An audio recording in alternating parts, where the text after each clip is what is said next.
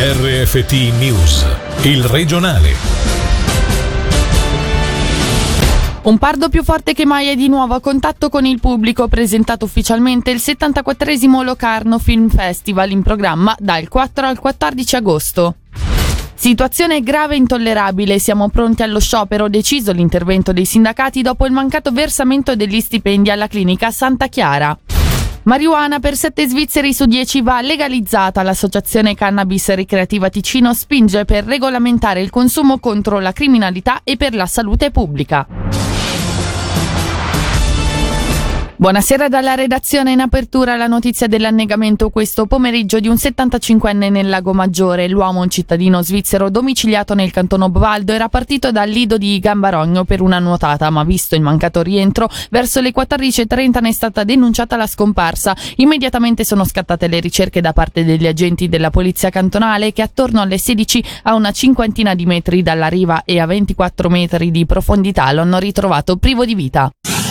Voltiamo pagina, il Pardo torna a ruggire e finalmente ritrova il suo pubblico con la 74esima edizione del Locarno Film Festival che si svolgerà in presenza dal 4 al 14 agosto. L'accesso a Piazza Grande, al Fevia e all'attività della rotonda sarà possibile solo esibendo il certificato Covid. Nelle altre sale non ce ne sarà bisogno, ma la capacità sarà ridotta e sussisterà l'obbligo della mascherina. Per tutte le proiezioni del festival sarà necessaria la prenotazione. Palpabile durante l'odierna presentazione ufficiale l'entusiasmo di tutta la squadra del festival per un'edizione che dopo le fasi più acute della crisi pandemica ha quasi del miracoloso. Sentiamo il presidente del festival Marco Solari al microfono di Fabrizio Coli. Crediamo profondamente nel potenziale del nostro festival. Forse è stato opportuno anche dire costi quel che costi, noi programmiamo un festival, ed eravamo in piena pandemia eh, ancora, come se tutto fosse normale. È stata un po' una scommessa, un festival ibrido può funzionare un anno, il festival esce rafforzato dal punto di vista artistico, dal punto di vista finanziario, dal punto di vista operativo. Nessuno degli sponsor,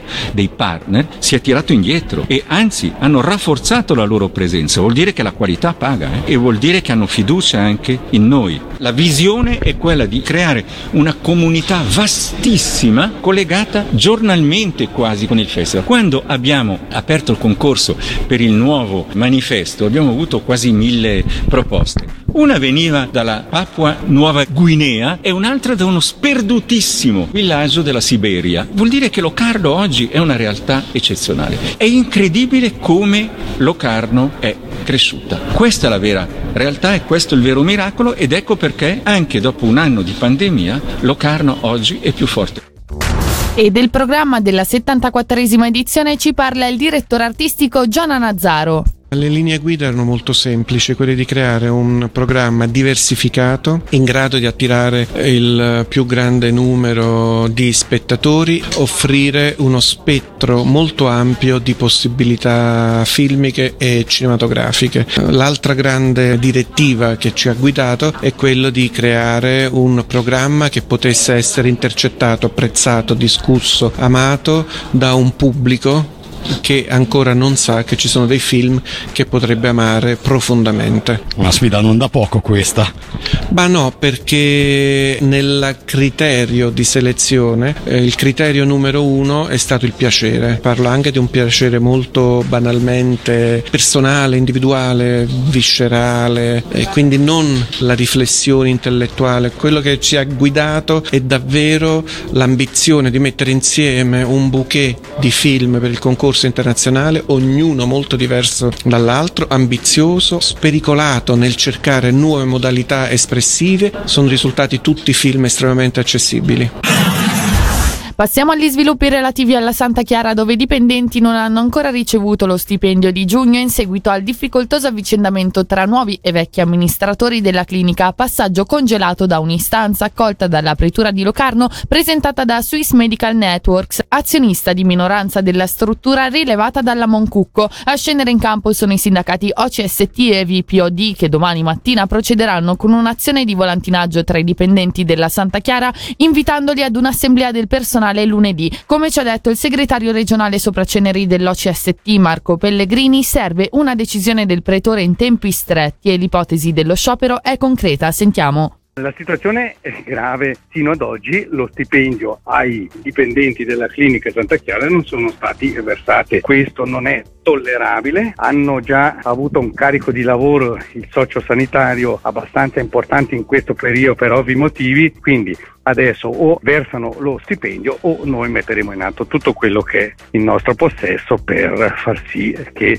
lo stipendio venga versato. Noi siamo sempre in contatto, chiaramente c'è una certa apprensione, una non serenità nello svolgere le loro attività, anche perché chiaramente tutta questa compravendita ha messo un po' in subbuglio tutto il personale. Auspico eh, che prima di arrivare a una soluzione drastica prevalga il buon senso e che la pretura abbia a decidere in tempi ristretti. Se dovessimo arrivare allo sciopero è chiaro che eh, lo stesso dovrà essere gestito perché non è che possiamo chiudere la struttura, dobbiamo garantire comunque la rotazione del personale, ma comunque noi siamo fermi e se il personale ci darà mandato sicuramente andremo in questa direzione.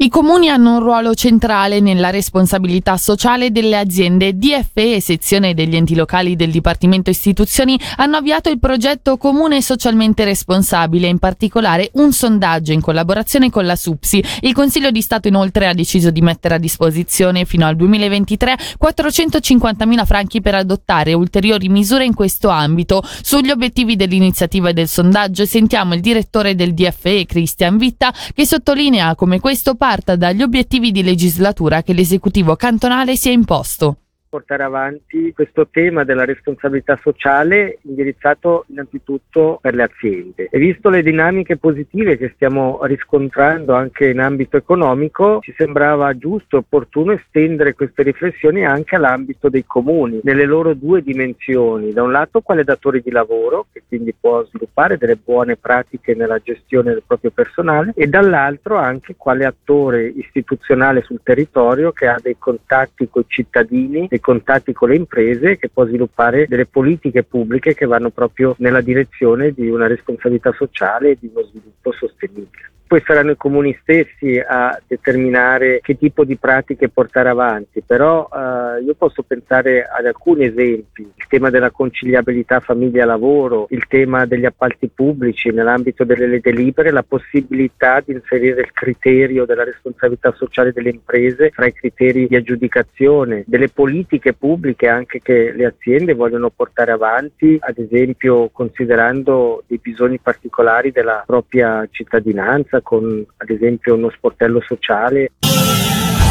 Regolamentare il consumo di cannabis senza perdere altri 5 o 10 anni a beneficio della salute pubblica, della società, delle casse dello Stato e della sicurezza rispetto agli ambienti criminali è l'auspicio dell'Associazione Cannabis Ricreativa Ticino in seguito al sondaggio pubblicato oggi dall'Ufficio federale della salute pubblica, da cui emerge che 7 svizzeri su 10 vorrebbero la legalizzazione della marijuana a patto che entri in vigore una norma per salvaguardare minorenni. Sentiamo il presidente dell'ACRT Sergio Regazzoni, intervenuta in diretta nel Margen Chiello Show questa è una conferma, eh, deriva dal fatto che il Consiglio nazionale e il Consiglio degli Stati hanno l'anno scorso dato il via agli esperimenti pilota per la cannabis ricreativa e questo ha sicuramente influito a, far conoscere meglio l'argomento, a non avere più quella grande propaganda che facevano i proibizionisti. Sì, il grande problema della canapa attualmente smerciata dal, dal mercato nero è quello che non c'è nessun controllo di qualità. La criminalità aggiunge il THC eh, sintetico alla canapa, che questo fa malissimo, oppure aggiungono dei prodotti chimici come la formaldeide che creano dei momenti psicotici gravissimi e delle persone che poi hanno problemi di salute mentale per la vita. Quindi la salute del consumatore in primis, perché i costi della salute ricadono su tutti i cittadini e non perdere altri dieci anni, ma cominciare a modificare la legislazione per far sì che venga regolamentata il più in fretta possibile per l'aspetto della salute pubblica, un beneficio per le casse dello Stato perché sicuramente ci sarà una azione sopra questo e si risolve il problema con certi ambienti criminali è meglio. Purtroppo il Ticino è un cantone che invece di applicare le leggi federali le interpreta. Il Ticino sarà sicuramente il fanalino di coda di questo cambiamento di mentalità.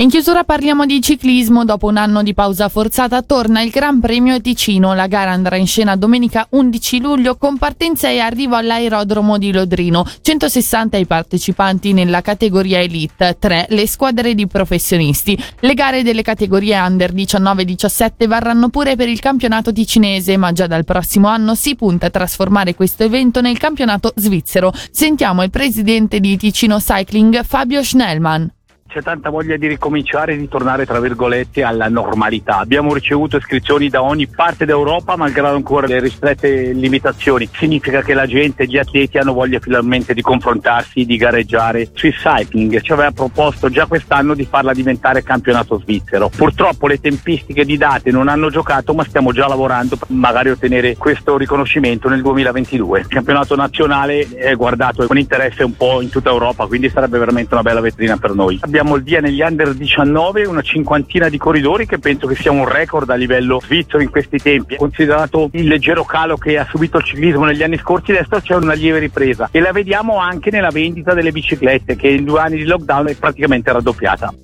E per oggi il regionale termina qui dalla redazione. Grazie dell'attenzione e buona serata a tutti. Il regionale di RFT, il podcast su www.radioticino.com.